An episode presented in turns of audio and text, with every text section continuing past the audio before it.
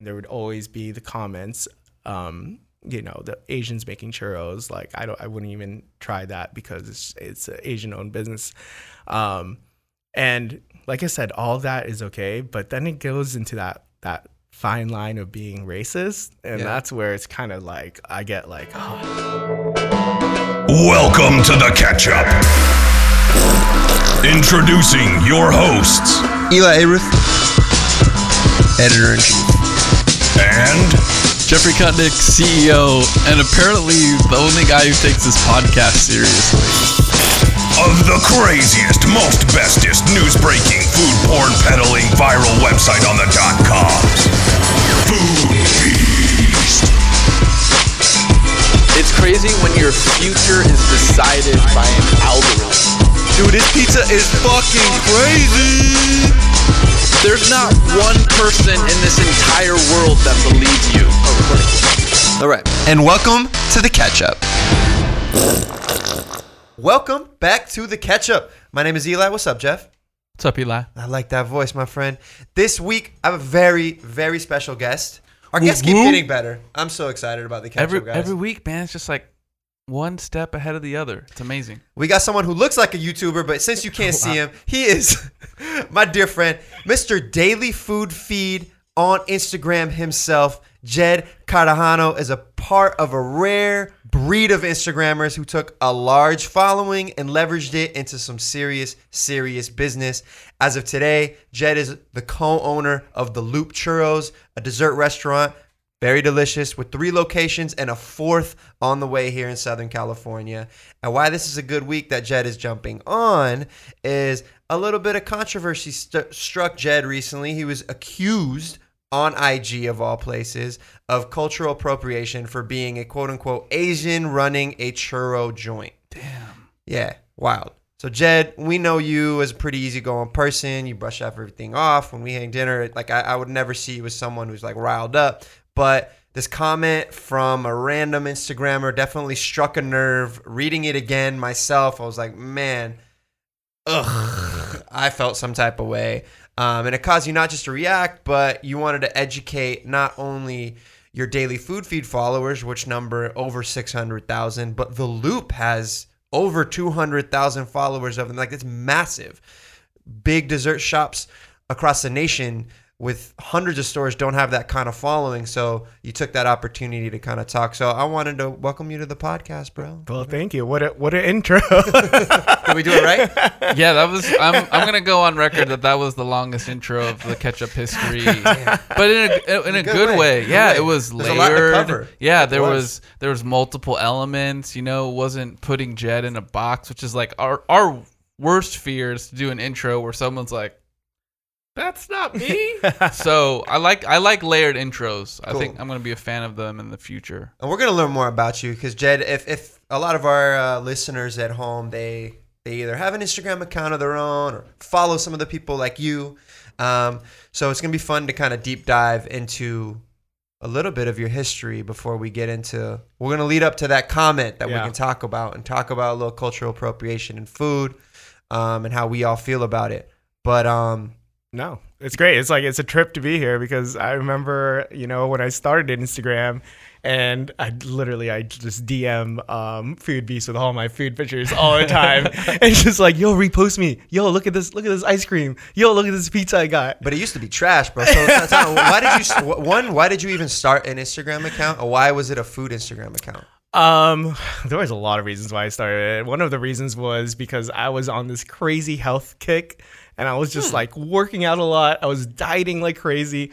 And for some reason at that time, I loved following the few food Instagrams that were out there at that time. I love just looking at good looking food. I felt like I was having it. I felt like all that stuff, right?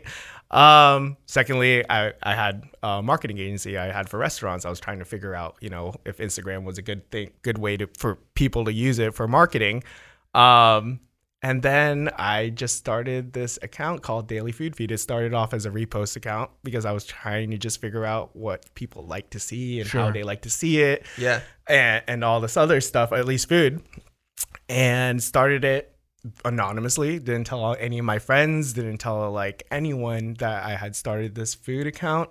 just to see how how it works and how and it had an it. anonymous name, Daily Food Feed. Yeah. It's not. It wasn't. Right now, it's Jed's Daily Food Feed. So Yeah. people, you've kind of tied your face to it. We'll get Yeah. to that. Um, so what were the first couple posts like on there? You said you were just resharing other people's stuff. Yeah, um, I remembered my first couple posts. I did six posts just to make it look full. Mm-hmm. Uh, Ah, good tactic. Good tactic. and I used um, a very kind of I, I, I re-edited a lot of the photos I saw because just because I, I I noticed that people like seeing things a certain way and it's just figuring it out. You know, what how do people want like to see food? Um, yeah, six photos, um, different sweets, different savories. See how people like it. I remember one of the one of the six was After's ice cream actually, a Milky Bun. Oddly enough, I had no ties to After's ice cream. Did not know you know anyone from there. It was just funny that one of those photos was After's ice cream. And talk about the content generation for the first year or after you started the account, what that first stage was, because was it just walking into places that you thought would be interesting and then testing out different forms of content and then looking at it, seeing how it engaged, trying to replicate it with different content? Like, and has that been happening over now? I don't know. Is that How old is Daily Food how, Feed? How old? How Daily Food Feed is now coming up on four years old. Wow, four years old. Yeah, tell me about that first year and what content generation was like and what you learned and how that adapted. Because I'm then curious when you started to understand where there was a business opportunity. But Mhm. tell me what you were seeing in that first year. Absolutely. That first year was the funnest year I've had in a, a long time. That first year was literally, you know what? The main thing is I started Daily Food Feed because I love food. That's like, at the end of the day, that's what it is. I love food. I love checking out new places. I love finding, you know, all the cool new spots. At that time, there was a lot of food that was coming out that was just really interesting and just like, I, I mean, I wanted to see it. I wanted to, and, and just looking at it through the reposting part of it is just seeing the other foods around the world is really interesting too, but we don't get to see because we're here locally in um, Southern California. So there was a lot of good food coming out that first year that I was doing it. Um, like I said, I had my own marketing agency at the time. It was kind of at this stale, you know, place, and it was just flat, and it was just just wasn't going anywhere. I didn't feel like. So I just decided I'm gonna get rid of all of my clients except for one, which I still have, Bagels and Brew. You know, Bagels well. and Brew. I was telling Jeff that's kind of that was my first early interactions with you. Is Yeah. so Jed had a marketing agency, but it wasn't Instagram focused. It was it like kind of PR agency? yeah, just a PR, yeah, marketing agency. and Bagels and Brew was this place that was next to my girlfriend's house, and Mm-hmm. I was like, why does this bagel shop have like kind of a crack in Instagram? like, why am I seeing it all the time? And I I don't know how it happened. Maybe I reached out or vice versa, and we met that way too. Yeah. But go ahead. exactly. So, uh, so yeah, like I said, that first year, I just said, you know what, I'm gonna focus strictly on what I'm doing on Instagram, not knowing where it's gonna go, not knowing like what I'm doing. All I knew was that I was having fun. I was meeting people with you know like interests, um, just a great group of people. Um, I was getting to check out like new food spots um, on my own. Like, you know, a lot of Instagrammers right now, they think that, oh, I have 10,000 followers and now I can get free food kind of thing. Like, no, I was out there. I was hustling. I was like trying to find the best new things that are out there, paying for it myself, you know, and, and just taking great photos and, and trying to just, you know, get people as engaged as possible with me that first year. That was a really fun time too. A fun time. because uh, I met a lot of fun people because of you as Yeah. well. Like, so as your account started to grow, it seemed like you had found this visual voice. Uh, so the first couple photos you, you mentioned sharing, you shared them from other people. You didn't take those photos. At what point were you taking the photos yourself? And what were those first photos like that you actually took? And then how did it become into this very, if anyone follows Daily Food Feed and a lot of the other accounts that in essence were inspired by your visual uh, aesthetic. If if you haven't if you don't follow it, high color, contrast, gruesome photos and visuals of food. Um, And what I remember the most about seeing the first images was just how in your face it was. Yeah. It was like I've described to other people about Jed's feed in the beginning where it was just like lick your phone type food where you're Mhm. just like you're looking at it and you're just hoping that what you're seeing could just reach out and you could grab it, right? And so that was the first time I think I had kind of an emotive reaction to like food photos in my opinion was when you can't ignore this. It's not only in like in your feed and at that time was probably like more time based and algorithm based, but when I saw that it was like you're stopping, you're curious, you're reading a caption. And I think that's been I think that's been emulated now by an entire category of influencers, right? Who are trying to do content in a similar style in a similar way. Yeah. Well, thank you. I mean, that's you know, well, it, it, it was it was a style that was trying. I I always tell people, you know what? I'm not a good photographer. I'm not a good food photographer by any means. I just know what people like to see. Like I know that you know, I maybe I was maybe the first person that was taking pictures of a burger that had a bite into it. You know, mm-hmm. Um, people like seeing stuff that was real, that was just like looks like you just picked it up and this is exactly what it looks like, but obviously like a little bit more of an exaggerated version from what I did. So that was kind of where I found that style that really worked for me and that worked for the audience that I had and um, it just kept on growing and growing and growing. When I was taking my photo, my own photos, it was growing more than when I was reposting them.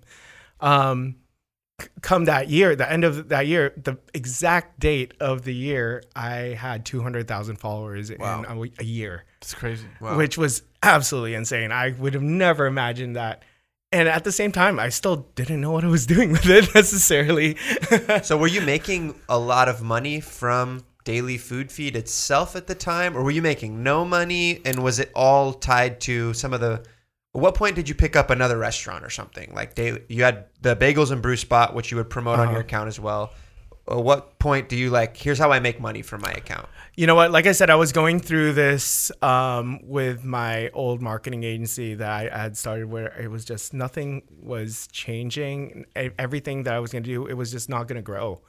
Um, so I spent my time in this in Instagram, and lo and behold, it allowed me to meet a lot of great people and uh, my business partners now. You know, um, a couple first couple months of having daily food feed after his ice cream in Tustin opened, Scott, you know, slid into my DM and he just said, "Hey, why don't you come over?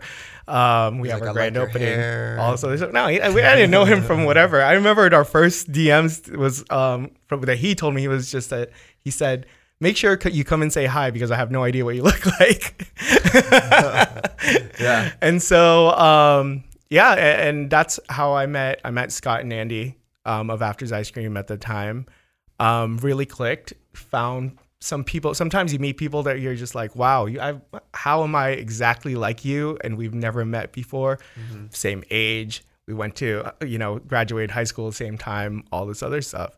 Um, ended up meeting them, and then um, all, all of us very business minded too. On top of that, um, they were how- lo and behold they were they were looking for someone to partner with to do a marketing agency themselves, and then that's how kind of it started as something else and started as something that was a little bit more focused on Instagram. At that time, they had Try It or Diet together. Um, another an Instagram account where they would reshare Yep. photos of things. You guys took some of their your own photos as well, but you guys were just basically putting up photos on Instagram and asking people, "Would you try it, or does it suck so bad you would just die? Yeah. You don't want it." Most definitely. Cool. So, um, so yeah, I, I think it was after that and after meeting those guys and figuring out kind of a business model that, um, that honestly was just like my marketing um, agency before, but just an, an, an elevated way because now we have, you know, um, someone like Scott and Andy who have a very successful ice cream store where everyone wants to know how they marketed their thing so organically behind it. It just helped out a lot. Um, and then it just kind of went from there. So you learned a lot. You grew your account, Mm-hmm. and then at what point and how do you start the loop? Which Yeah, and let's and let's back up a little bit because you had a uh, intimate view of restaurateurs because you were doing the marketing of restaurateurs, right? hmm As the three of us all know on this podcast, Shit opening a restaurant is hard. Yes. Like there's so many variables, there's so much liability, There's so much finance instability with the amount that you have to bring in through your door on a day, week, or a month perspective to just make up for the costs that are already in place with your employees and your rent and your food costs and your all. all. So my question to you, Jed, is seeing all of that, Mm-hmm. what made you excited enough to even start thinking about opening a concept that you had ownership in? Like, what was that domino effect? What was that tipping point to where you were interested in? And then where did the loop and churros fall in line to be like, this is the concept that I'm starting? Um, like I said, I, I give a lot of credit to um, Scott and Andy of Afters Ice Cream. They were good friends of mine um, before I started the Loop. Um, I, I saw what they were able to do with you know a dessert concept and how they were able able to use you know marketing that I would use and, and how I would do it. Um, and they definitely inspired me and just just in, in maybe having my own concept in one way or another. Um, at the same time, I also definitely knew the hardships of it. And it's also having even considered starting the loop. Um, with the loop, I have um, my two partners now, they're brother and sister. Um, the, um, Lone, her husband, was one of my clients before. And that's how I got hooked up with them. Um, they had let me know that they were starting a dessert concept, didn't tell me exactly what it was going to be. Um, and I remember one of the first things I told them was that I don't think I would do it unless they're churros. And You said that. I said that specifically. And the reason why is because that's the only concept I had think thought about in my head that I would want to even do. Also because I had daily food feed and I'd post random pictures of churros I found in, you know, downtown LA and it would just get the, the most likes and the most engagement. It's just people love churros. It's just insane. So so to me it was kind of a, a, a way for me to research. Um and then coming up on the opportunity of having the loop and and knowing that there were churros um i was just so excited about it but at the same time nervous because i'm literally everything that i know i'm kind of putting it out there and like kind of putting my money where my mouth is you know because i would tell everyone i tell all my clients how to market and how to succeed and how to bring customers in. And then now i'm i have to do it from my own concept. And people are watching. and people are watching because you know what? If i fail then then what's how am i going to be you know a credible source in anything else that i that i do with my with you know in marketing or anything like that or I never realized how much weight that holds. Because I remember talking to you in the kind of week leading up to the loop opening and I we went and had like pho at a spot like Yeah. in the same shopping center and the loop hadn't opened and I'm just like Uh-huh. talking to you you looked a little jittery and nervous about it opening but I never realized the gravity I mean like so what is going through your mind that the idea that like dude if this fucking fails if no one shows up and I have to close in a month like I might lose the clients that I do have on my marketing side because, like, yo, this dude can't even market his own spot. Like, how is he gonna market mine? Absolutely. Um that was that was a lot. And that's what also gave me that drive to make sure i fucking succeed you know? Like i needed that.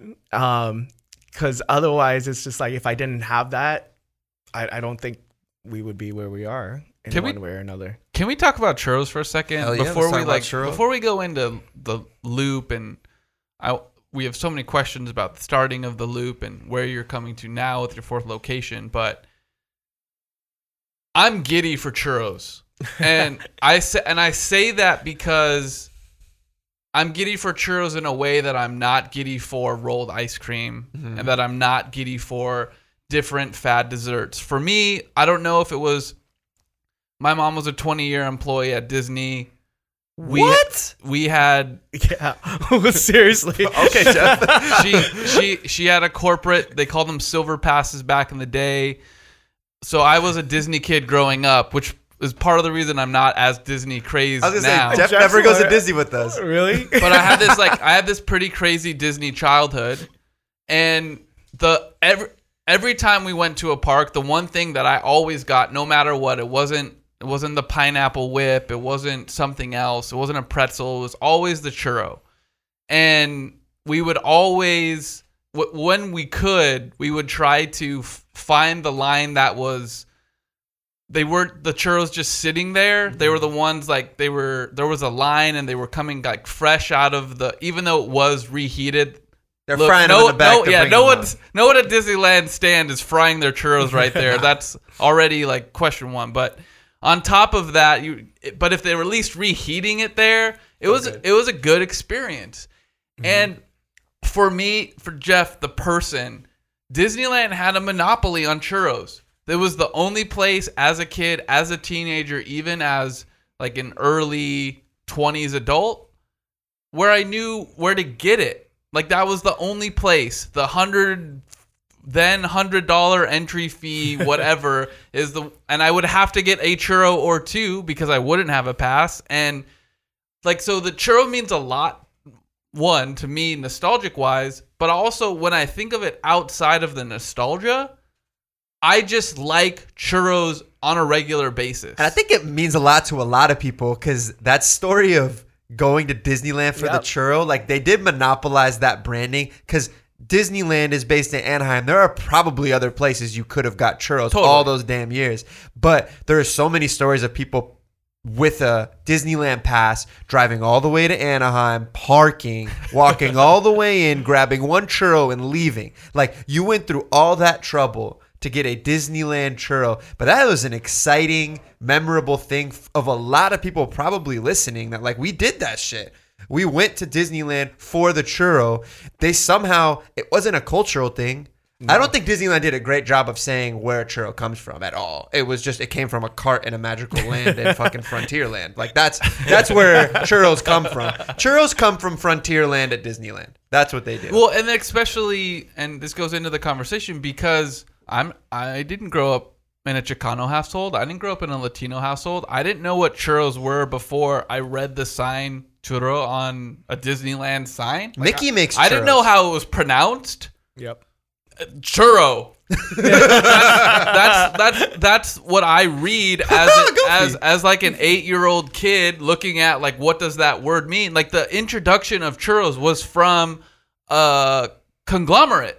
Mm-hmm. That's that was my introduction, right? And so even Jed, I, I don't know how long the loop has been open. At least two or three Two years. years. It's been two years. So I remember even then, that's me, 29, two years ago, when I hear that there's a churro spot opening up, I'm like, wow, that market really isn't saturated in comparison to like, think of all the other dessert places that have opened up in your head in the past year, right? Like, all right, well, you got a bakery doing this, or you got a different type of ice cream every time of the week doing something else.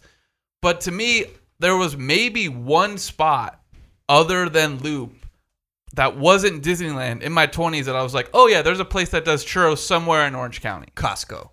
yep. Costco too. Costco did it. Yeah, Costco, that's true. Costco That's became true. the next. So like it was always Disneyland. Yep. And then I was like, oh shit, Costco Yep. is copying Disneyland. Like that's how naive I was. but that's how good both of their marketing and scale was out the gate and how they were in tune to churros being a fire dessert. Absolutely. But like none of them allotted us any sort of additional information and maybe they didn't feel it was their diligence Duty? to have to or Yeah, duty to, have do to. it. Like They're they didn't have to. They're Oh, to shuck churros. Bro, I'm selling you churros, bro. Right next to the dollar fifty hot dog and soda and the dollar pizza slice. I'm gonna sell you also something that just tastes good and it's fried and it's delicious. Like this is not an education to us. You're not going to Costco to get educated. You're going to get fucking five dollar turkeys at the end of the store. Like that's what you're Yeah. doing.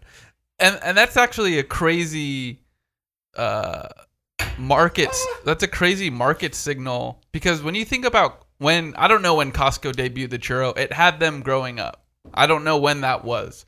But if that's sometime in the 90s or early 2000 I have no idea.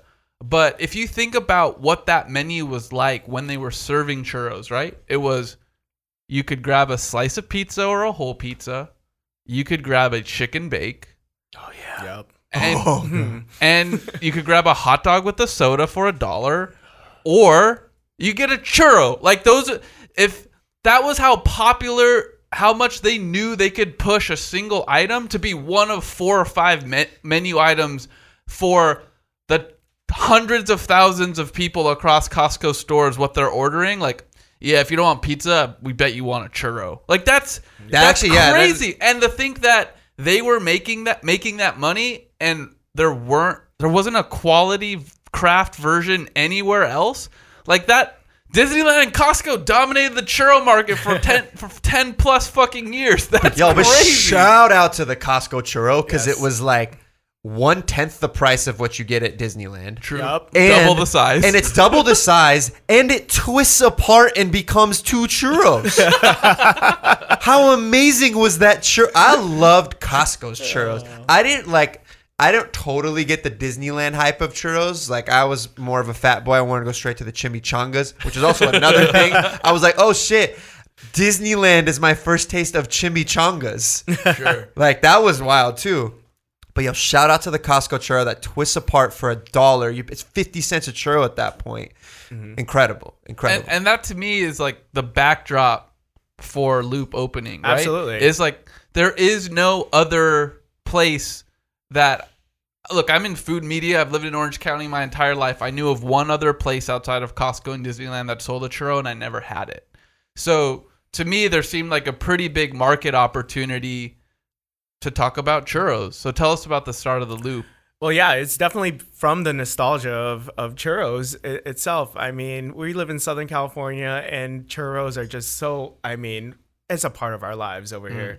Um, so that was a, a big reason why we opened something. Uh, Outside of that, oddly enough, what we were seeing was that there were so many churro places opening in Asia. My partners are Vietnamese, I'm Filipino um, we saw a lot of churro places opening in Asia, and out of all places, Asia, right? Mm-hmm. Um, and we're kind of just, you know, we need to open up a brick and mortar here in Southern California where, you know, churros are just so nostalgic to everyone. People know it from Disneyland, people know it from Costco, people know it from downtown LA, Fashion District, or anywhere, you know, that you are over there in the carts.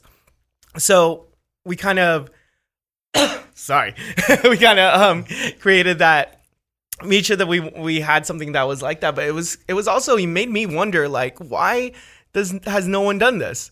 You know why has no one created a dessert shop that's just strictly churros? It was always coming out of a cart even in disneyland. It was just coming out of a you know at costco it was just coming out of a walkout up mm-hmm. window.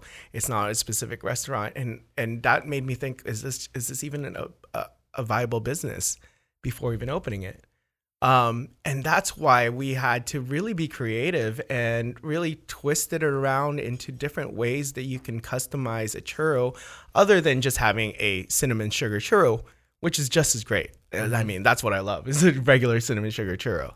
Um, but that's that was what forced us to kind of be more creative with with what we wanted to serve. Um, and right off the gates, we just made sure that we had, you know, not just necessarily great churros, but we had a great dessert all over. Um, and researched the shit out of it. Talk to me about that research because uh, did any thought of authenticity cross your mind in terms of? And again, I'm not vouching for authenticity one way or another, uh, but I'm just asking, like, what what research went into it, and did anything cross your mind about? I wonder how certain people will taste this churro. Was the benchmark for you the Costco's and the Disneylands of the world, or were the, the spots that you're trying in downtown LA, for example? Like, what what was that research like? Um, the research was a lot of places in LA. Um, we went through a lot of, you know, just restaurants that had um, churros in their dessert menu that we hear was really good, or just actual churro spots um, in LA. There were there were a couple of brick and mortar and everything too over in LA, um, and um, and, and just very a lot of very traditional places. Um, I can't, I don't know why. I El Torito? Come up with a name. No. Yo, El Torito brunch buffet churros. There's a great Fire. churro. fire, fire. Jeff, you don't like El Torito brunch buffet? Okay, here's Uh, here's the thing. I'm gonna go on a rant on churros real quick. If you eat a churro that wasn't fried in the last five minutes, it's not as good as a churro that is fried in the last five minutes. Okay. So Absolutely.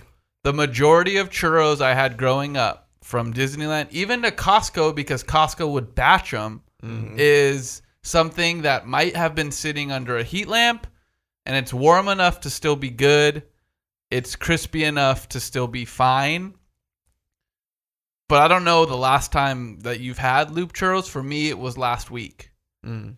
I went with my girlfriend. Jeff And goes a lot apparently. I, didn't I go at least I I go no at least idea. once a month. I go at least once a month. Jeff has Uh, this like secret churro life we don't know, know, I know. about That's- just on this podcast. I've been meaning to tell people for a long Wow. time Which that I have this addiction. The the Westminster location, or Garden Grove. What I Okay, can't- I Westminster. the OG location, and the crunch you get from a loop churro, Mm. you just don't get it like in other churros unless it's like fresh out of the fryer. And that to me is like the defining better experience than not. And now when I go to Disneyland, I cannot touch a churro They're because soft. They're they're soft. they're soft. Some of them, e- even if they're under a heat lamp, which they aren't, they're in a metal tray next to the machine. Just like the high chance, high odds that it's pretty crappy actually. Hmm. So again, that's like my mini rant of fresh frying churros is like just that's going to be an introduction for a ton of people. I'm not saying it's going to be new to you if you're from a Chicano culture or a Spanish culture or even what we talked about before Jed with the Filipino culture. I don't know any of that. I'm I I ne- didn't grow up there. I didn't have that. So the the loop was my first introduction into a fresh fried churro and that to me is like a major difference into what I've had before. Absolutely. And that was one of the big things that we wanted to make sure that we did was having fresh fried churros, um, especially for a dessert place. And honestly, in the business end of things, to have a hood in your dessert spot and not and have to invest in that and make it like a grease trap, everything. I mean, you you were all, all of a sudden a full blown restaurant. Um, You also needed your loop churros to be so crispy that they stood in ice cream. Like Yeah. you can't have a soft, flimsy churro. So if you guys aren't familiar with the loop churros, a lot of I think a lot of your early success too came from how visually arresting and how uh, unseen you had seen churros like that before. Like churros, not how they are traditionally, but the churros that we had come to understand in our like American culture are these either straight line churros that look like a stick or maybe the twist that you saw at Costco. Mm-hmm. But what we started seeing on the Loops Instagram and Daily Food Feeds Instagram and thus reverberating through the online foodie community was this loop churro. It's an actual loop churro that sits in a bed of ice cream. And so it had to stand. And you now have this showpiece every time you go to the loop churros. So I'm taking Yeah. I'm taking a lot of your of your light and shine No. of what you guys went into doing that, but that had to have been a foresight. Well, yeah, that was also a, a homage to to traditional churros. Churros, in the traditional sense, in Spain, come in a loop shape. It's it's like almost like a little donut, but it's always in this little loop shape. Um, and so that's that's no claim to fame from us. You know, it's just something that we did that was just an exaggerated version of it that just made it look a little bit interesting, um, and made it okay to stand up in ice cream Yeah.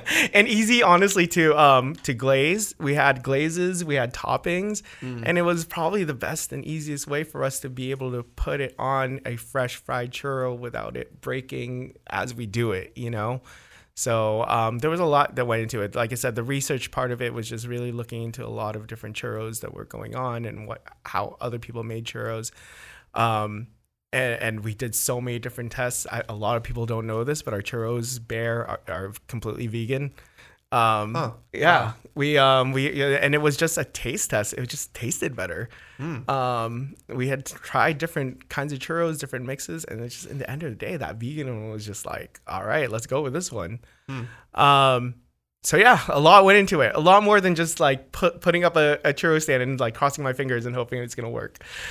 Let's go back to the research because as you guys are thinking about opening your first location, which is Westminster, California. Westminster. So Westminster, California, heavy Vietnamese American, um, heavy Vietnamese In the heart um, of Little immigrant Saigon. of little, Little Saigon. yeah, so little Saigon.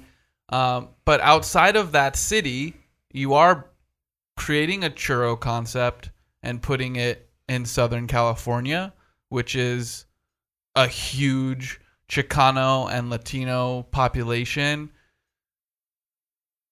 Did you know that your concept wouldn't be for some people based on that population or or some of the comments that you've received which we don't support it was that really surprising to you? Did they happen from the beginning? Um, is it mostly people that potentially from Latin and Chicano descent that are upset that there's a churro stand having, you know, perceived success, at least on Instagram, um, lines out the door and things of that nature?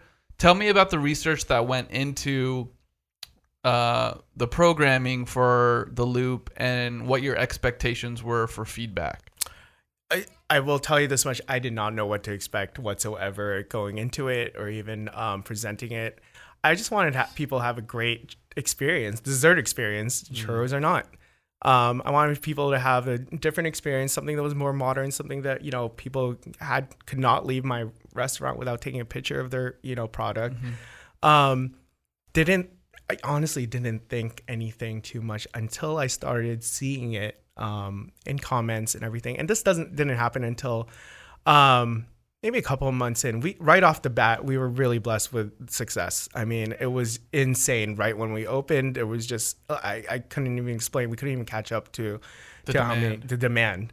Um, and we had to restructure our business completely for the volume because we did not expect that kind of volume. So all of a sudden, we had to have a completely different business model than what we had gone into it with. What was that? Um, Because I think people are going to try to open up a restaurant like yours and not know. And I, I, I don't know anything about that. yeah, you know that. what? Um, our whole thing was like, let's be like Chipotle. Mm. I'm gonna start with a bare churro. You're gonna tell me if you want sugar or cinnamon sugar. You're gonna tell me what glaze you want. You're gonna tell me what topping you want. You're gonna tell me if you want it in a soft serve. Just right down the line, and Mm-hmm. we thought like this is a, this is Chipotle's concept. It's gonna work amazing. It's not gonna work amazing when you have one person over there trying to get eight churros, Mm-hmm. telling you what to put on their churros, and you have a line of 200 people behind them.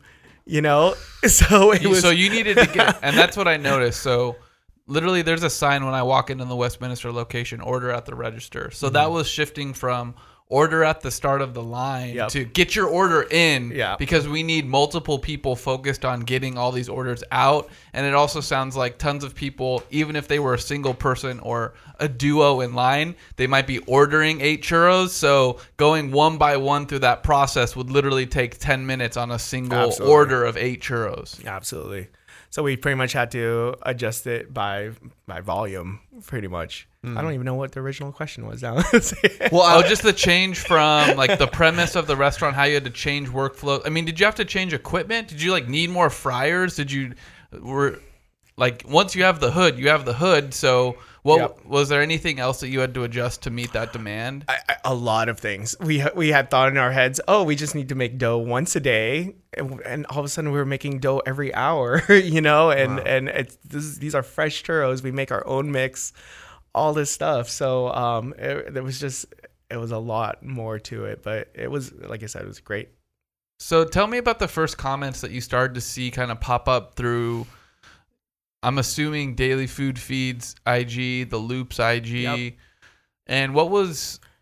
Did you kind of write them off at first? Because that's something that I would do if we were talking about my restaurant, or even if we're just talking about Foodbeast, the business that I'm an owner in. there's a hundred thousand comments and one is an asshole. Like, We have like we take negative comments with a grain of salt because of just how many we receive. like like I, I if I wanted to make my day of like sifting through negative comments, I probably could, but I also know that how unhealthy that is like for a person. yeah. But shout out to the haters.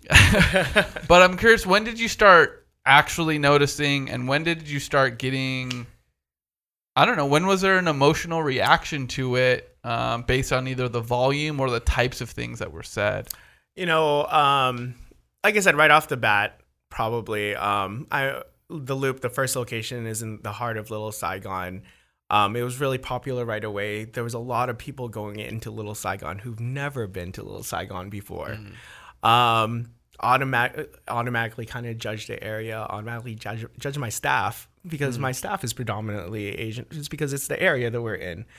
Um, so we'd get, you know, a lot of feedback and like I said, most of the feedback has been absolutely positive. I'm never gonna overshadow that. It has been amazing.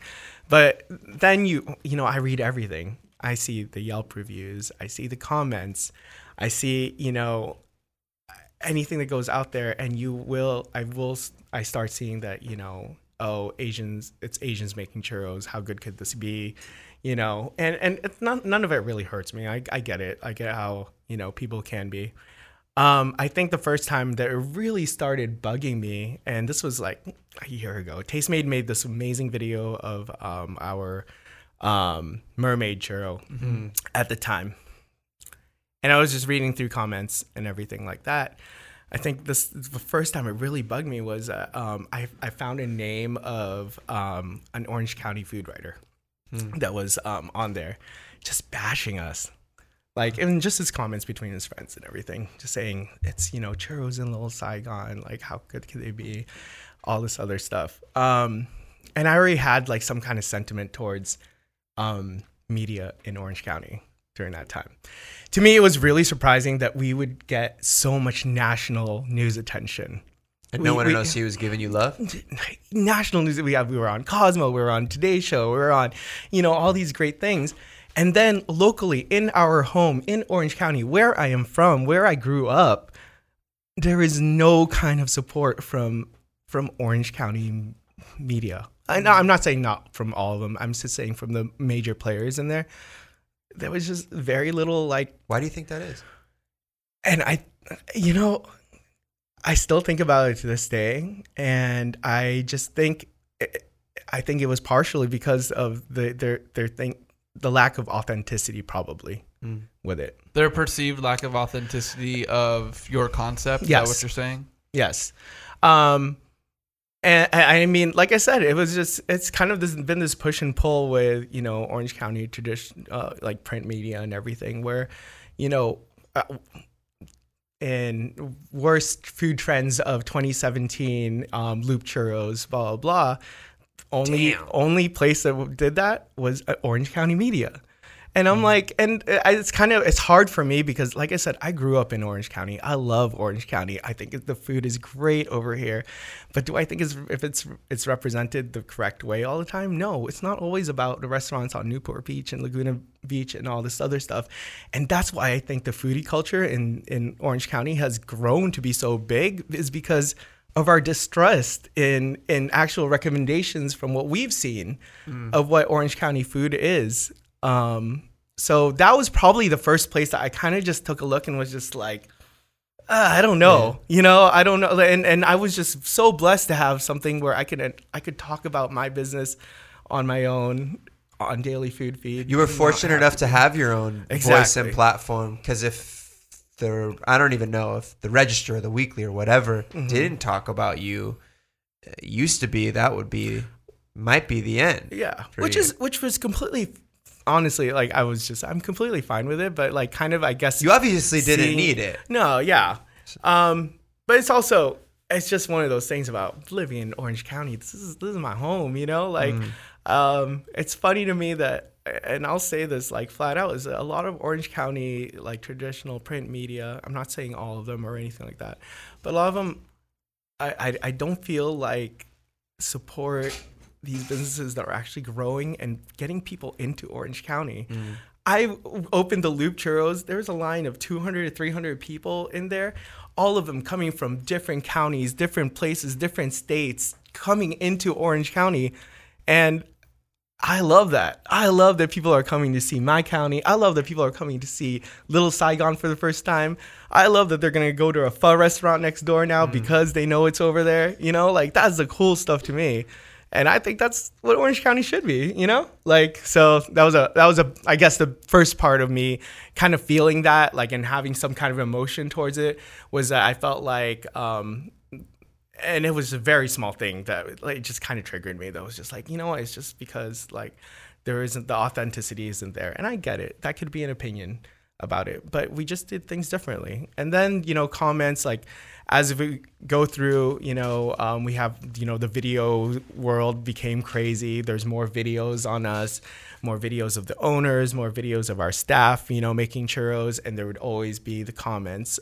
Um, you know the Asians making churros. Like I don't, I wouldn't even try that because it's it's an Asian owned business. Um, and like I said, all that is okay, but then it goes into that that fine line of being racist, and Yeah. that's where it's kind of like I get like, oh, So let's like- connect the dots a little bit Yep. because um, going a little bit back to the style that Daily Food Feed kind of brought forth. Mhm. A lot of that style of putting the food first, gruesome in your face, gorgeous, accessible. You leverage that style into this early success of the loop and continued success of the loop. Yes. So, for lack of a better term, Daily Food Feed and the Loop Churros were faceless brands at 1st The Mhm. food was forward, but it wasn't about Jed's Daily Food Feed or f- a Filipino guy and two Vietnamese people creating churros. None of that was used No. in the marketing. It was here's a really dope dessert spot, a dessert des- dessert concept. It was more Orange County than anything. Explain what you mean by that because I think not everyone understands that because that's a kind of a loaded statement. Sure, sure. Um, Orange County, the the way that you're describing the friction that you have with traditional media, hmm Orange County has become a hotbed of Instagram first, Instagram forward food, as opposed to not that those aren't quality, but because Instagram forward first, people aren't recognizing the quality of particular food. And that's why, as much as Orange County is probably top in the country in terms of Instagram food and food that we discuss on social media, mm-hmm. it's not top of the discussion when it comes to quality for better or worse. And and that's why people relate the success of say Afters Ice Cream with almost 30 locations, The Loop, uh, and numerous other really powerfully visually arresting foods that work well on social media is tied to a lot of the trends coming out of Orange County, slapfish. Like all these are Yeah. very very visually forward foods that people can understand across the country. And that's what Orange County, in my opinion, is starting to become known for. I don't think traditional media is ready to accept that or to talk about that in any sort of capacity that will give you any sort of worth for what you've achieved. Um, so I say all that. I don't really want to go down that path, but that's what I mean Yeah. when I say like there's an Orange County sensibility to to Yeah. what is happening. Um, and a lot of people are taking note and doing it in New York and doing it in these places because that is what's drawing attention. That is a, for better or worse, how we're disseminating our food content. Now, I want to talk about how Daily Food Feed and other Instagrammers, food Instagrammers, went from being faceless, putting the food forward, and then I don't know at what point you start showing Jed the person, Yeah. wanting people to know about you. Because as soon in the time that you started doing that, other food Instagrammers started doing that as well. Yeah. Where why did you do that? Why did you start showing your audience your face? I think it all started with just the development of Snapchat, honestly, initially. Um, and that's where um, I kind of started putting myself out there a little bit more, um, showing my face and like talking and just sit, giving my opinions about different things. Um, and I think one of the main things was I liked it because you ended up meeting people like people just like that. That's how I ended up meeting Greg and Rebecca from Devour Power, and who are now some of my best friends from across the you know across the country. Um, and I met them through Snapchat, and that's because we can feel out each other's personality that way, you know. Um, but yeah, it was kind of just one of those things that uh, I was comfortable with it. You know, not necessarily everyone is comfortable with it, but I'm comfortable with it. I, I can, you know, I have no problem talking to my audience and everything like that. But it's also finding that fine balance of, you know, people what people want to see and and and don't want to see necessarily too. Isn't it also an extension of your brand though? Absolutely. Because when you're walking on the street and you're like daily food feed, like yeah, they can check you out on Instagram and and then if someone else mentions another foodie account that has replicated your style, I think it's hard to it's hard to differentiate now in 2019, not when accounts were started, not as Mhm. the styles have were being created, but Yep. now there's so much food in feed. There's a type of influencer that if you showed me blind, is this daily food feed? Is this Foodbeast? Is this whoever? Like, I don't know. I don't know because everyone's going for engagement, everyone's going for likes, and there are certain things that we've all found out that we could do that helps that, right? Uh-huh. And and why I mention that is because if you're extending your brand because Jed is not something that can be replicated, right? Your personality, your take on things is putting yourself out there. Did you also see a rise in criticism because now you the Filipino American that people can see is not Chicano or Latino is the guy behind the loop. Is are you putting is that more of a target now? And did you see that once did these comments and and the comment that i think read it? specifically at least inspired you to post about your experience and uh-huh. post about your background and context was quote unquote kind of disappointing when it's asians running a churro joint probably can't even pronounce the rolling r in it right.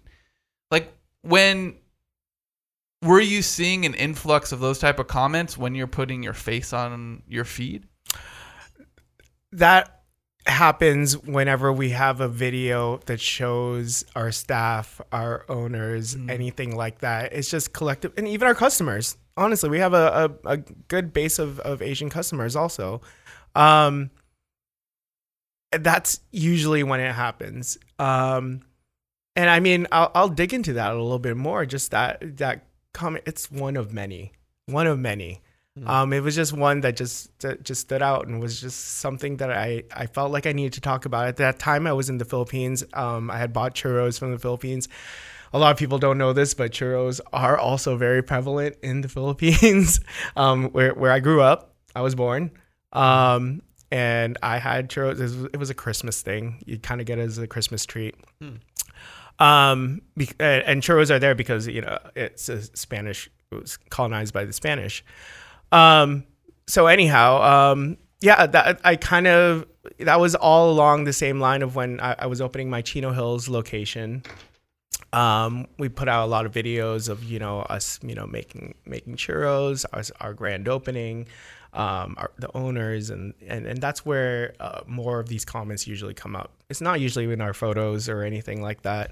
It's usually when when there's some kind of videos that shows the actual people and our staff and everything like that. Did this comment go a little further because instead of just saying kind of disappointing when it's Asians running a churro joint, if it was that period, If it was that, then you would it would have. But fine. then then the added like probably can't even pronounce the rolling Yes. R in it right. That's what made me feel some type of way. Absolutely. because it. I'm a Lebanese American person, and now I feel uncomfortable for a moment. I'm just gonna go eat churros, but like. Do I not pronounce the churro right? Am I not allowed to have it because Yeah. someone, some troll, faceless troll, he his his icon is a clown. I actually put the clown over there. Oh, did you? it's more fitting than whatever it was. Um, you know, that faceless troll is adding to a conversation in such a negative way, in my opinion. Because if we want to have that discussion, let's have a discussion. I'm all for it. I don't think we should be afraid to have that discussion and learn a little bit more about churros if you want to do it in the comment. But as soon as you start throwing people under the bus for enunciation, like now I feel uncomfortable getting some dessert that I love. And like, I'm Lebanese American. Everyone around me, my best friends pronounce hummus wrong. Like, do you like it? Good. Are you hurting me? No. I'm not gonna slap you in the face for pronouncing hummus wrong, right? Like, that's not stopping me from doing it. I can see why that comment went a little too far. Yep. Um, now I'm trying to. I think it's fair though for us to run through the exercise of trying to understand where people come from yeah.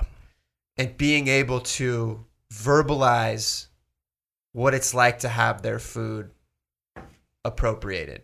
hmm You know, if I had to run through an example, like if I found out some some white guy was running a successful hummus joint better than any Middle Eastern person, eh, my first gut would be like, damn, bro, I missed the boat on that. Like that dude's making money off of my culture. But I'm also a privileged white Lebanese American who did not take full advantage of it. And I I have no soapbox to stand on to say that I couldn't have done that. So I, I um, that's why I don't talk that shit. That I don't spew that venom about cultural appropriation, about my because I had every right and privilege and accessibility to do whatever I want business owner wise. If someone else enjoys my culture and is now making it, now I can't. Does does black culture and Mexican culture a, a lot that same privilege? Or do they have the same means out the gate? on average, no. And I think that's why people are trying to protect and spew that venom. Do I know who this troll is? Do I know anything about that? No. Do I think the way combating racism with more racism is mm-hmm. dumb as fuck and not productive at all? Mm-hmm. So, but I think there is a balance of having a discussion about origins of things, but not being afraid to try new things. Because I would love if someone came along and presented me with some fire hummus in a way that I never thought of it. And I don't care if it's Lebanese, from Israel, from Palestine. One thing that I've seen recently is I've noticed the most bickering that comes about cultural appropriation is from people like right across the sh- the table from you. Someone that is a Lebanese person yelling at a Palestinian person, yelling at an Egyptian person over where the origins of tabbouleh come from. Mm-hmm. Like, why are we bickering over that? But to understand where they come from, to understand that maybe myself, as an example, the only reference that I have is like growing up. I'd have hummus and pita in my sack lunch going to a predominantly all white school and getting chastised for it or looked at differently. So if I wanted to stand on a soapbox, which I will not, should not, could not, that I had to go through some quote unquote shit and I, f- I had to weather the storm of people trying to understand hummus for then a chain like lemonade or whatever to like now present hummus to the masses because it's so convenient. I could see why someone who had to go through more shit than I did would feel some type of way about someone who had to if churros was a thing for them that like people didn't like growing up but had they had to weather that storm and then to see successful Asian Americans taking advantage of it and making a business off it I can see where the emotion comes from. I don't validate it at all but I just wanted I think that's an example of like trying to understand the other side of the coin and understanding where that emotion comes from. Yeah. And uh, to me, I think there are different levels of it, and, and some of it appropriate, and some of it obviously what I think is not appropriate too. Um, for, uh, in my case, with churros in general, is that it's just such a big part of Southern California culture is Mexican cuisine. Like you're, it's it's just a part of you. Either way around, it's a part of you. You know, any ethnicity that you are, it's just a a, a a part of you. So it's just to have ownership in something like churros to me was a little bit is a little bit crazy. But there are a lot of great examples that have been coming up um, throughout the year that you know where it is appropriate, and where it's, I don't think it's appropriate. Um, one great example is um, do you guys you guys know about Aloha Poke and how they trademarked the word Aloha? oh right. yeah They tra- trademarked the word Aloha. Um, it's a, a poke place from Chicago. Um, and they started sending cease and desist letters to anyone that had Aloha in their name, including Hawaii. And to me, that is absolutely inappropriate. yes flagrant That is that is I, I mean the word aloha is it's a feeling it's a it's a it's it's Hawaii you know? I don't think that's a that's definitely I don't think that's the right way of you know of doing anything. That's why I think you know I have my own culture too and there's certain things that I have a lot of ownership to and um, when I see examples like that that's, that's a little too much and then I mean, I work with a lot of other restaurants too. I work with, um, you know, a, a mac and cheese place where the owners are Indian. Uh, you know, I work with um, a taco place that claims it's its original American taco. All of them get some kind of heat or other, you know, because of the cultural backgrounds of, of you know, the owners themselves. Well, little they know, there's just so much more behind it. Um, you know, this the Indian place, the um, the mac and cheese place that has the Indian owners. Um, her mom made mac and cheese in Indian style when she was growing up as a kid, and that's why she loves mac and cheese. You know, there's a story behind everything. Um, Jimboy's Tacos is what I'm talking about, Yeah. the original American taco. Um, this guy, he was an immigrant from Sweden, loved tacos, and he just put together this taco with Parmesan on it and like American cheese and tasted great. And guess what? It's been out since like the the 50s, and it's people still have something to talk about it. There's just so many different levels of it. It just comes up. It's come up. I feel like more and more and more this year, and I just think like like food is one of those things that I don't think needs that that mm. word. You know, Here's a line to me. There's a there's a specific line between the Aloha Poke Shop, the the Fruteria in San Diego that we've talked on a previous podcast episode. Check it out if you want to know more about the Caucasian owned and now closed Fruteria in San Diego and Kook's burritos in Portland. If these are all stories you should read about. Mm-hmm. And that's on one side of the spectrum. And I think everything else is on the other side, or there's a line in the middle. And if you talk about Jimboy's and if you talk about uh, the loop, to me, it sits across this line on the other side. What makes the what makes it flagrant to me in the three things that I mentioned with Fruteria, Kooks, Aloha the way they are presenting and marketing their cuisine is in a way that is perceived to be authentic. and it's exploiting that culture. So and and so then it becomes ex- expletive, right? You're where you're you're specifically tying your business and your name to something to make it seem even more legitimate than it is, right? When I went to the loop, I don't see a sub, you know, a uh, a subtitle of saving uh, you from regular ass. yeah, or churros, like, the loop, Mexican churros. like I don't see, I don't, I don't. When they're when they're talking about the churros in their feed, I there isn't an homage to Latin flavors into what's happening in their churros, right? And when I enter as a consumer, I don't have that preconceived. Oh, this is a place trying to market authentic Chicano Latino churros. I know what I know what I'm getting into, and I think that's that's for me where the line is. If you're specifically, if you're if you're final table chef Darren MacLean, and you have a Japanese, Japanese. restaurant in Calgary, Canada, you better bet he's been to Japan, has immersed himself in culture. If you watch the show Final Table, you'll see him speak Japanese to the Japanese judges, and you'll you'll see a Michelin star chef go, "I like your food," to this white boy from Canada. mm-hmm. And that to me is like if you're going to present yourself, I'm Chef Darren and I have a Japanese specific restaurant in Calgary, then back then back it up with immersing yourself in that culture and immersing yourself in that cuisine. But should we take away the open doors of people that have started a business and haven't tried to attach authenticity and a specific culture to their cuisine i don't i don't think that's our job. And why i don't think it's our job is because we choose where we spend our own money. Mm-hmm. So if oscar who's a videographer here at Foodbeast he says i think i think the biggest takeaway for me as a consumer is when i hear that a place is selling authentic foods but the owners of a different culture race ethnicity has to take my money elsewhere same. If I don't want if I don't want the loop churro, I don't have to go there. I can go find a Mexican churro spot in Anaheim, in Los Angeles, and go on that search and figure that out. It is available.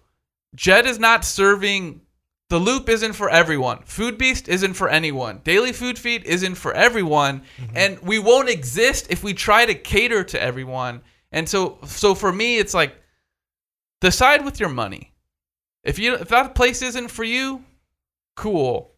Don't go there. And unless they're doing something super flagrant to your culture, shut up. If they are, bring it to the masses. And Foodbeast, we want to talk about it because that's not something where I think we should let it slide.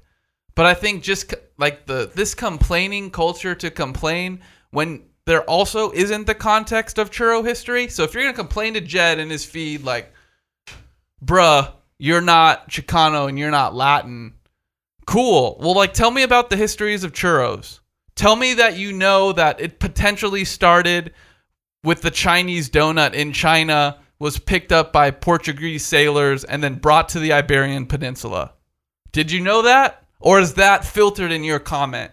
Or maybe the other origin story of churros is true.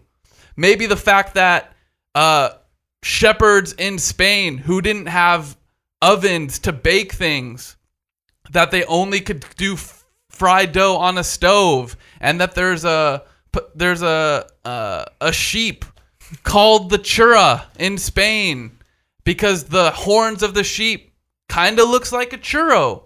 Like if you have that context and Jed's doing something flagrant to you or the culture, do it. But if you're gonna just do it because like, bruh, you're in Little Saigon and you guys are Vietnamese and Filipino on, and you don't even know churros are served in the Philippines, like, fuck you. I mean, I agree. I think the the last part that I'll talk about this particular sex because I also want to talk about what Gordon Ramsay's doing and decide if you guys think this shit's flagrant or not. I just don't want to assume that every culture in our geography, because the only thing we have context to is here in America, Yep. frankly, that we all are on an equal playing field to spend with our money and decide.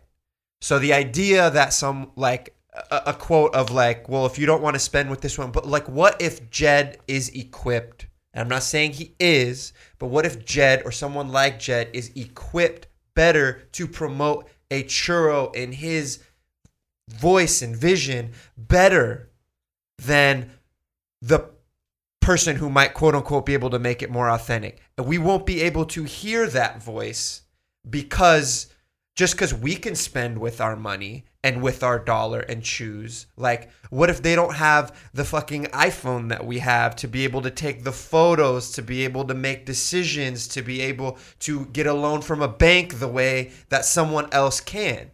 So, again, I'm not in this particular example, churros have been in Southern California lexicon long enough that if you wanted to take advantage of that opportunity, we're on somewhat of an equal playing field. Somewhat. But it's saying to spend with our money and deciding with our dollar is a hard pill to swallow when people aren't on an equal playing field. People just aren't. Like, Jed came from immigrant parents that brought him to this country. Jed wasn't even born here; he was born in the Philippines, right? Like so. But there are things there. I don't know the entirety of Jed's upbringing, but there are things where I know he has access to certain things, probably more than other people. Like again, that's why I can't talk shit about Lebanese. My Lebanese roots when I see someone else taking advantage of it, because I had all the op. If I wanted to start a Lebanese startup or whatever, I could have done it and I didn't. That's on me. But like, if I'm a black American who can't get a loan from a bank for some whatever reason. Like I'm already behind on certain things to be able to do that. And I think that's where people's emotions come from when they see parts of their culture being monetized by people that aren't of that culture. Again, I'm the last person. I don't like this PC culture of like complaining and doing all this shit and dragging people for that because I want to see what new things come out. But I just think it's good for us to all understand that people start at different places. They have different amounts of money in their bank account when they are born. They are privileged to different amounts of things and different amount of knowledge, different amount of people that can make things easier for them. Doesn't discredit for example, Jed, the amount of work it's to have a successful business. I know millionaires that open restaurants that fail in the first month. I know and, and and and fumble and fuck up and do all that. So that's not taking away from the incredible success that Jed has earned and is deserved and all of that. I just think it's important to understand where a lot of emotions come from, and I don't want to value and validate the way people say things because like i also didn't learn anything from that comment. Though to your point jeff like i didn't learn anything from that comment the way i just learned from the amount of culture you just gave me trying to have just a decent conversation about it. But like i don't know. I just think like and There's- that and that's why I'm saying to me, like, the loop isn't going to be for everybody. Absolutely. And if you're someone that wants to support the the mom and pop business owner do it. for Los Angeles churros, like, I want them to be there too. Mm-hmm. And I think you sh- and I think people should support them because if they're doing something authentic and tastes good, it should be supported. But then to bash an owner sure yeah, yeah. like, well, why does that have to be negative? You can choose not to go there and you could go somewhere else. Now, again, if you think if there's a a company, right, that you feel like is completely ripping off the culture, using that culture as marketing, right? The big thing for me about the fruteria, right, oh yeah is awful Okay, so it I don't know, it's a 20 something millennial that opened uh a juice and fruit type worst thing is she didn't open it she she it wasn't a open, it was a Kickstarter. Kickstarter. Oh, yeah. yeah. it was a Kickstarter. I read up on that. But and the thing is, all right, we've talked about now on this podcast right now. The word churro is something that's in our nomenclature. It's in our vernacular in mm-hmm. Southern California. Whether you're Chicano or a Latino or not, you probably know what a churro is because of what we mentioned. Disneyland sells it. Mm-hmm. Costco sells it. It's around. There isn't there isn't fruterias around that aren't mom and pop, probably immigrant or generations of immigrant based owners that are doing very specific things. And as soon as you bring your bullshit kale smoothie, whatever, to and then call it fruteria and you're marketing it as fruteria, and you're saving an area that was a big portion of and again all this goes down to the marketing and the positioning which will echo is like jed with your loop you didn't come out the gate touting authenticity. You touted No. a dessert experience that you yep. you're just gonna get. You're gonna come here you're gonna get it. Dessert experience visually arresting. The fruteria example poor woman like she's gonna learn that like she tried to co-opt a culture and tried to act She as act- a savior She acted like she was saving a community in her, in this Kickstarter video, and that's where I, we're gonna. Foodbeast is gonna continue to be a proponent to call out stories like that because that that's really important, and that's why I'm passionate because there has to be a line, and that for me personally is the line. Yeah. I mean, to what Eli was saying too about, um, I, I mean, we live in America. That's the great part about it. You know, like, um, you are, you know, you get the opportunity that, you know, whatever that you, comes to you or whatever you work hard for, whatever. Um, like you guys were saying, I, I was born in the Philippines. I came to America when I was six years old. My parents had nothing coming here they were just trying to give me as much opportunity as possible to be in this country and to succeed to learn as much as i can through school to you know to just just push forward and have the opportunities that they never got when they were in the philippines um, i'm a little bit more connected to this just because i just came back from there Yeah. but um, I- i mean uh, everything that has built up to pretty much the opportunities that i have now and that was a- able to you know capitalize on even in just making a churro restaurant happen. Um, all of that comes from hard work and and and the opportunity. These opportunities didn't come because of my position because we I was I grew up in a poor family. I, I didn't have you know a silver spoon in my in my mouth. I didn't you know I didn't have a lot of money growing up. I didn't get to go to Disneyland very often, but when I did, I was I got churros and I was really excited about it. Um, so it's it's kind of one of those things that's just like, you know, it's just it, it depends on the person. Honestly, at the end of the day, it's just like the American thing.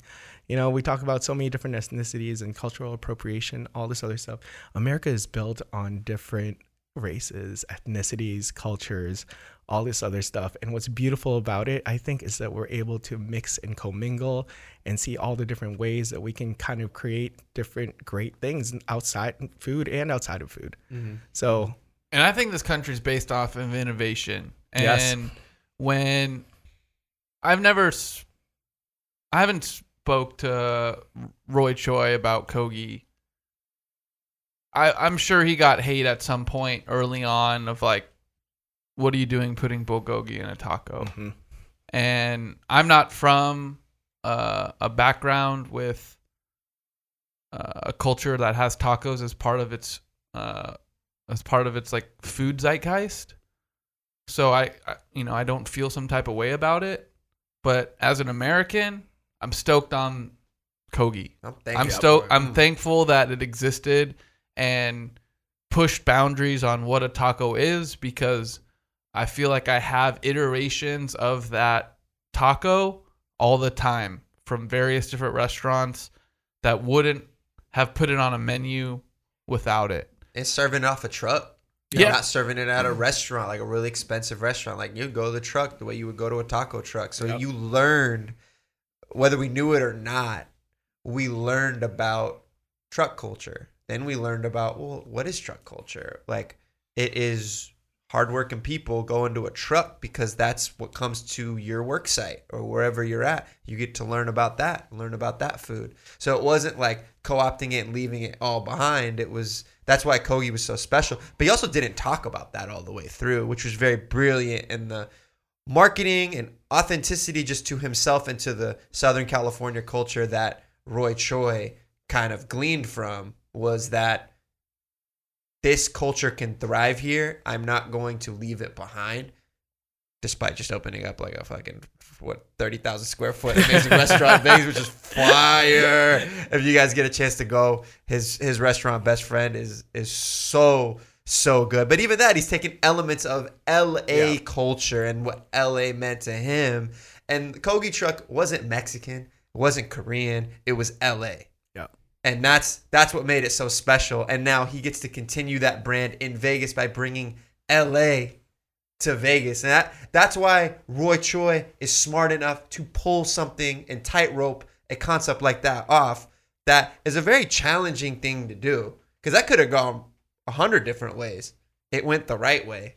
Um, so I'm curious talking about you just came back from the Philippines and recently uh, Gordon Ramsay and National Geographic announced that they have this show coming. My notes died on my computer, but I believe the show is called Uncharted. Uncharted, where Gordon Ramsay, to the marketing that's around this show early, Gordon Ramsay repels into different countries and fucking challenges Repelled, indigenous That's yeah, he, uh, military helicopters. Gordon Ramsay jumps off of them, rappels down into rural villages, and combats and battles one on one with chefs from that region. So I'm hyper stylizing it, but that's the And before we get Jed's take, this is like the quote unquote actual description, like from a press release on what on this show, on this show Uncharted, because I want to talk about the show, and I think it's it's super relatable to this conversation.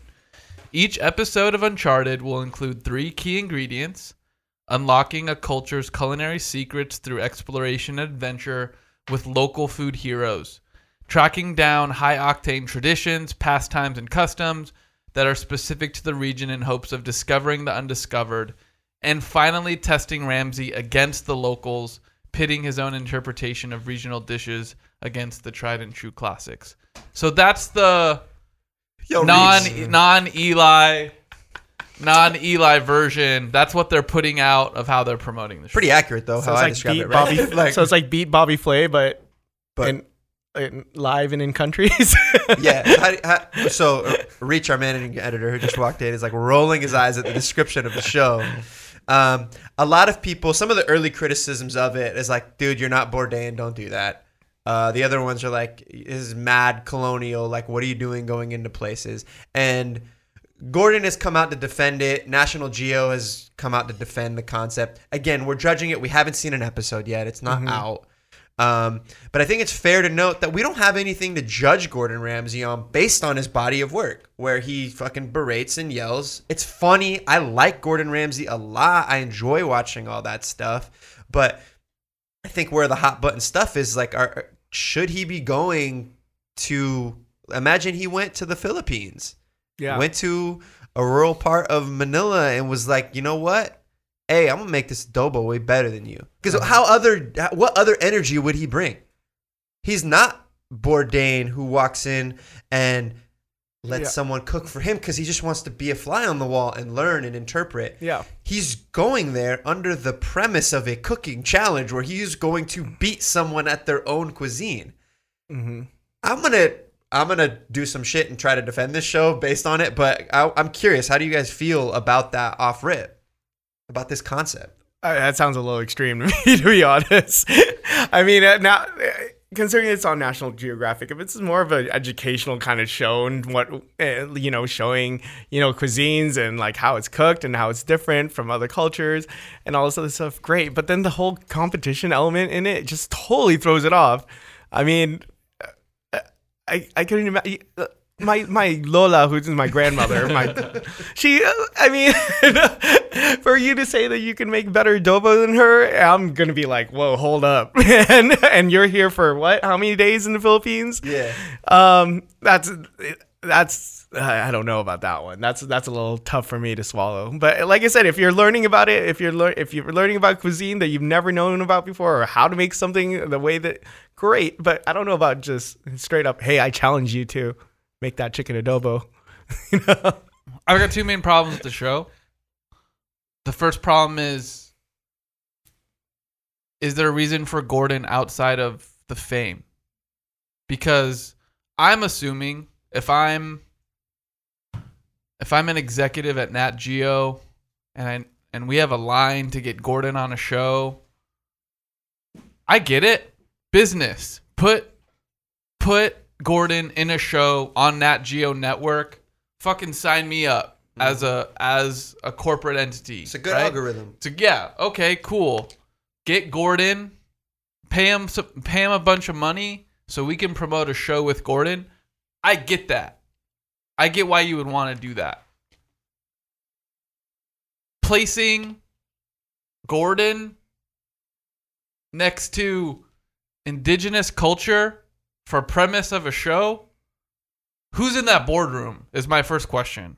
Because in 2019, that's not going to fly if anyone sitting of color is in that room. I just don't think it does. I if anyone is sitting of a diverse background in that room, I think people are like, uh, anyone want to put a flag up in the air about how any how any of the people from the cultures that you're about to represent through whatever 12 15 episodes of the show are going to feel when this guy potentially cooks next to and describes his dish that he thinks is an homage but a better take because it's competition style? Like no. Remove the competition and most likely find a better host.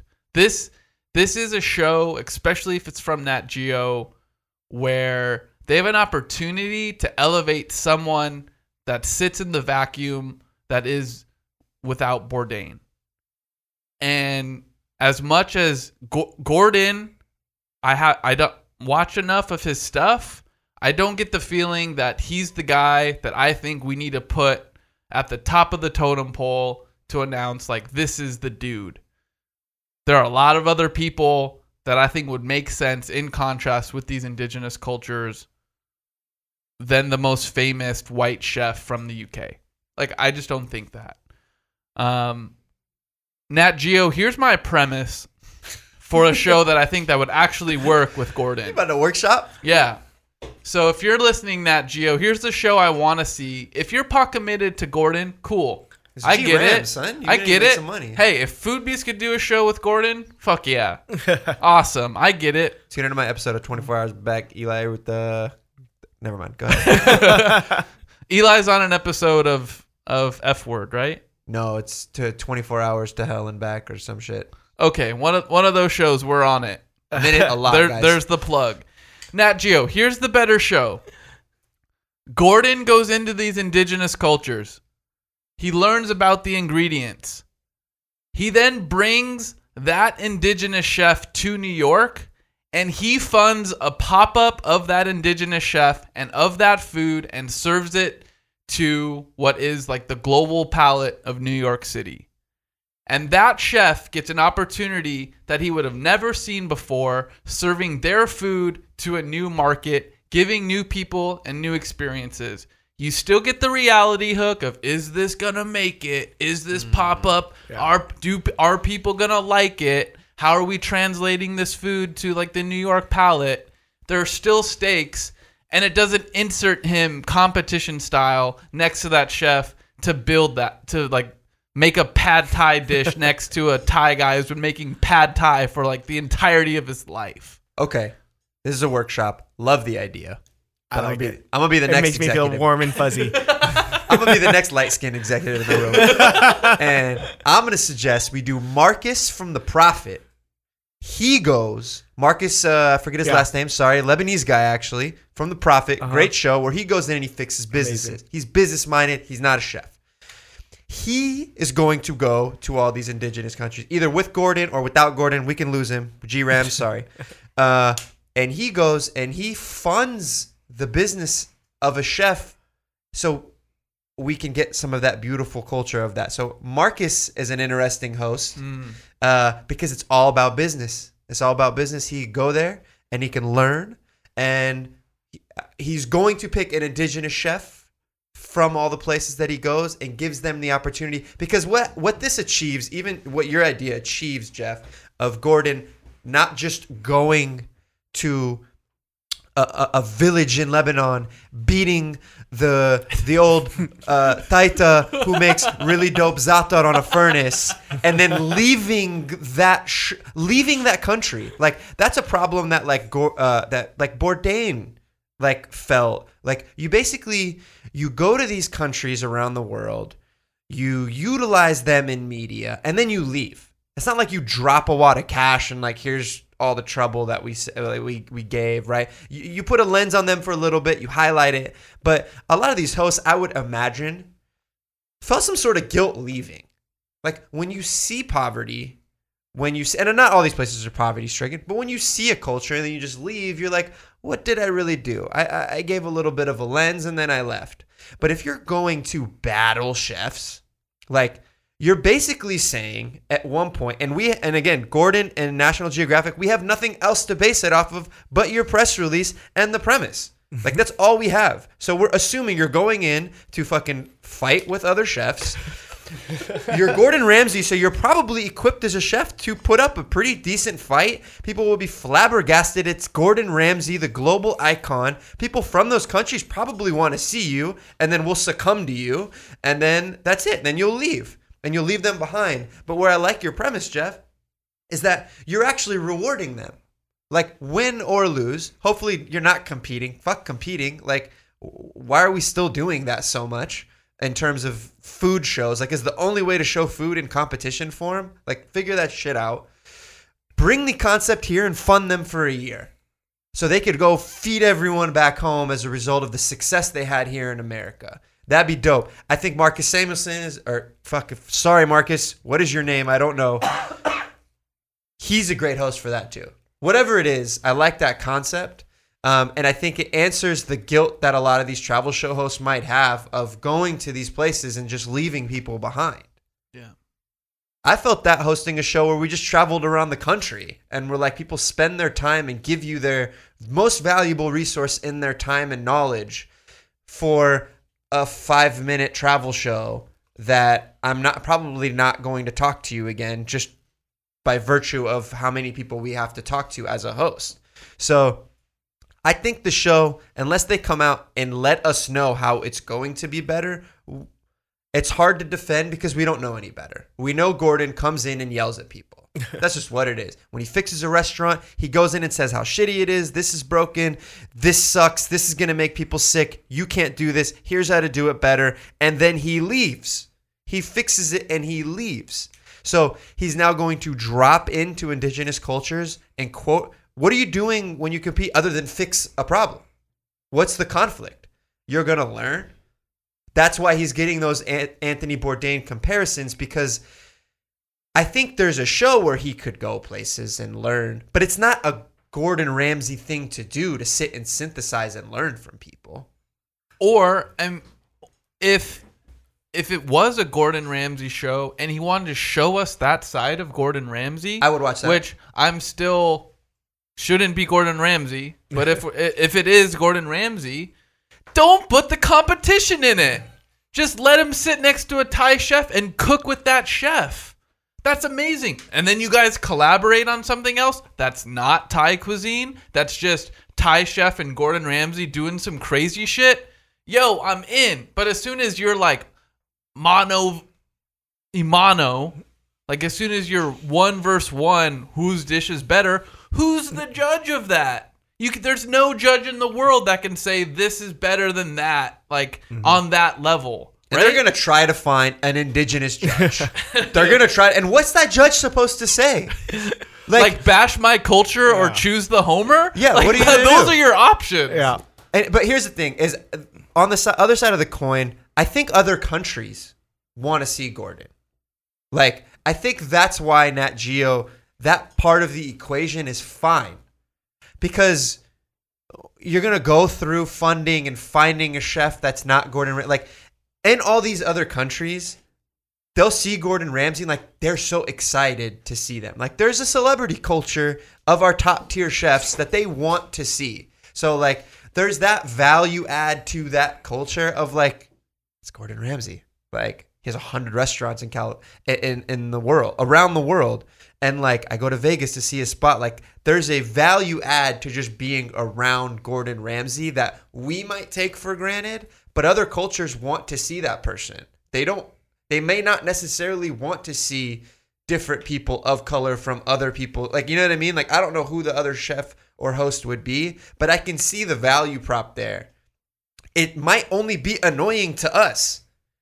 It really might only be annoying to us that have the luxury of being annoyed by fucking Gordon Ramsay's new show concept. But if I told this concept to someone in a village in Lebanon, I'd be like, Gordon Ramsay's coming here? right here? Okay. Hey, let them uh. fuck on hummus. like they don't care. They don't care. So that cancel culture already of the show that's not even fucking out, like we're echoing what we talked about in the beginning of this podcast. Are we too upset? Like, let this dude battle. Let like if if that's the premise that we understand, like they there's competition cooking shows in other countries. So like that's also a format they understand. They also they, they don't like yes, in an ideal world, is Gordon Ramsay going and, and filling in Bourdain's shoes? Like, is that cool? Yes, like that adds more value. But like again, just because uh, other countries have other cul- like they also have the same entertainment sensibilities as us. They want to see people duke it out. Yeah, fuck yeah. Mm-hmm. Hey, Ahmad from fucking the top of the village. Beat this dude in hummus, bro. Let's go. It's Gordon Ramsay. Imagine if we won. Win or lose, Gordon Ramsay came to our village. Like, there's a weird value that we are missing in like all the vulture articles, all the stupid articles where we just like early knock on the show that we haven't seen yet. That's only offensive to us right now. That's how I feel right now. I got to see the show. The show might be fire. The show might be not competition. They said competition, so they're ruining it for us as like white like, media. loses every episode. Yeah, yeah, but like he might lose every episode. Like there's like a certain amount of Bobby Flay episodes where he loses his throwdown because it's like, come on, if you want everyone, why would you tune in? But I, I just think we have to take that with a grain of salt. That like other countries just want to see Gordon. They, they don't give a shit what the format is, but you Gordon is in our country. He could probably like curb strop falafels for all we care, and we probably still watch it and enjoy it because it's Gordon Ramsay saying the word falafel. Like I think we have to take that and understand that and have a little fun with it too. That it might not be that serious. So I don't know. That's where I, and I just think it is serious because when was the last time you saw a show about indigenous cultures? Yeah. There are shows about indigenous cultures. I mean, that's what Oh. like they're going to other like. And again, I think they're examples of good stuff. Like I think David Chang does a good job of going to different things, and it's not competition based. He's just going and learning and having fun. Gordon's brand is competition. at least in media, it's competition. That's all it is. Whether you're competing to help a restaurant be a better version of itself. So I'm not saying that it's going to be a great show because I have nothing to base it off of other than it's probably going to be a little irky to watch. I'm just saying, like, we're in the golden era of media. Mhm. Like, you're gonna have to you're gonna have to swing better than that for me. Like, I'm not. If I wasn't in food media, that I have to kind of watch this show to pay attention what's going on. The consumer, Jeff, dude, you just flew right by me with that premise. Like, no thanks. Here's the thing we have travel based shows. Vice has tons of shows. Like, we're going to these countries already. We're not watching them. They're out there. Eddie, Eddie Huang, Action Bronson, they've hit all these countries. They've hit countries for sure, and I think And they've talked with the I chefs, think and there's they've been like on the ground. I just think there's a difference between like the de- the definition of indigenous culture, where at least from what I understand of the show premise is they aren't going into cities, major cities of these countries, or even the second or third major cities of these countries, but they're really trying to get to a root of a culture and that root of that culture to showcase the food of that culture. Again, if it's if it's Thailand and pad thai, like that kind of sucks for me. Like that's not what I'm looking for. Yeah. I don't know I don't know what the premise is, Mm-hmm.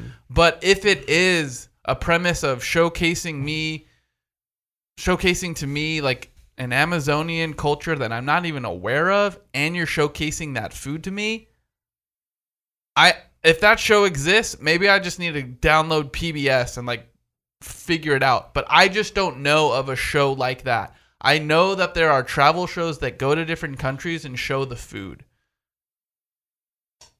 Not not that one that's been presented to me as indigenous culture. So the first one that I'm getting a press release and hearing about is like a Gordon Ramsay competition show. I'm just like that's not the show I want to watch. Right, but in indigenous culture, I think you have to use the word indigenous when you're talking about Gordon Ramsay, but we don't use that word when we talk about like the other food travel shows that exist already. We're just using it because, again, they exist, and I can only name two, but I'm very positive there are more than that. But we're talking about it because it's Gordon Ramsay, so we get to see these other cultures because of Gordon Ramsay. So mm-hmm. that name cachet is already working. It's already working. But the people that I know in other countries don't give a fuck about Vice. I love Vice. But they don't give a shit. That's not sexy to them. Oh, we got featured on Vice. What's Vice? They don't care. But if you're on National Geographic and Gordon Ramsay's coming to your show, like that is the lens that they want. That's the accolade. They don't care that they were featured on Foodbeast. National Geographic, they care.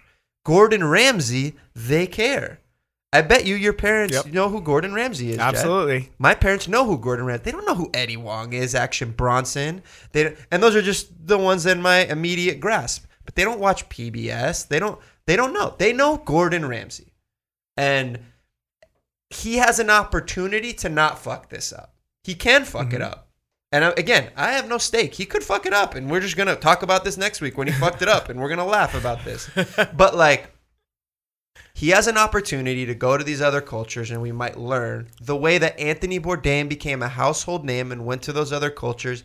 And my parents got to learn about new cultures because they accepted Bourdain as someone, as a voice that they trusted. So, for lack of better terms, that was an okay thing. That was an okay person to be able to give us that view of other cultures. I don't think that should be the end all. I think if you like what you saw on an episode of Thailand that you learned that there's more than just pad thai, now maybe I hope you do some Google searches. I hope I do some Google searches and find out that PBS has a fire documentary about real northern Thai food. But right now, the voices aren't loud enough. Gordon is just that person coming up to the plate right now to be able to tell that story for this for a new wave of people. Is that the best? Do I think that's like going to be our savior? No. But he's who we have. He's Yeah, well- that loudest. Yeah, we'll see. I mean, I, I think where I hear your point is the fact that the the name Gordon will make the world talk about it. which makes the world talk about the episodes and the cultures of the show. That's sad to me. Yeah. That's sad. Like the state of media that like that we have to pay Gordon Ramsay to to showcase a culture, right? To get our attention. But I I'm not. Pr- I'm not proud of the what we've done as media. Not us, but just media in general, and that this is what we have coming out the other end. That like the most iconic voice in food for us, for a world travel lens, is Gordon Ramsay. I, a, a Scotch dude that made his bones in England. Like that's mm-hmm. that's that's who that's who we have. I'm not proud of it. That just is what it is. Now, are there little things we could do along the way? Find these other chefs of other cultures and and build them up? Yeah. That shit takes time. Gordon didn't become Gordon overnight. So mm-hmm. we now need to have these conversations that we're having right now and find out what other people are out there, what other chefs are out there, how do we put them on, how do we support and give that love so that in another 10 years, the voice of food is someone way, way different that we're proud to have out there. So my accolade of Gordon Ramsay isn't a proudness of Gordon Ramsay. It's just that that's who we have right now, and he's better than not. Sure. So, I'm. I mean, I'm rooting for him. I mean, I would rather see a good show than yeah, a bad show. Absolutely. So, yeah. Anyways, what a great conversation, Jed. Jed. Yes. You're the man, dog. Ah, thank you guys. Thanks for for coming me. in, brother. Where can people Full follow circle. you if they don't already? Um, you can follow me on Instagram at Daily Food Feed. hmm Um, that's pretty much it. And Where you're else? opening the fourth location. I'm opening up a fourth location of the Loop Churros. It's gonna be in Orange, right by all y'all. If y'all are traveling, if y'all are, if you're listening outside of California, when you travel here, make a make a little Yelp destination and come to the Loop. Check it Yeah, out. absolutely. I like the. Do you still have the creme brulee? Ooh, that one, that one is staying. Oh, I Oh, love the creme brulee loop churro. It's amazing. You guys Yep. like fire it there. The Yep. sugar gets melted on. S- Get it in the ice cream. Get the get the whole whole experience. You want the whole thing. It's delicious. Yeah. Hold that cup up to that background. Get that photo. Yeah, every store is photogenic. Um, but yeah, we have three locations currently now. It's Westminster, Fullerton, and Chino Hills, and can follow us at the Loop Churros over there too. All right, man. Tons of followers. Continued success to you, man. Thanks for Um, stopping by, Jed. Thank no, thank you by. guys so much for having me. Like I said, full circle, so it's kind of kind of cool to see. Yeah, appreciate it. And all you guys who are listening towards the end, that means uh, you don't hate us and we love you for it. So please do leave a uh, review on the iTunes store. If you've already left one, then tell a friend about the show. Because, like, you know, we're out here, dog. We love you guys and we love when you guys tag a friend and just tell one person about the show. We love that. Um, my name is Eli. Geoffrey Kutnick, what's up? man? Geoffrey Kutnick. And last week we had an amazing episode Mm. with uh with the finalists from uh Final Table. So if you've watched that show, it's a must listen. So Mhm. make sure to listen and we'll catch you next week. Bye, guys.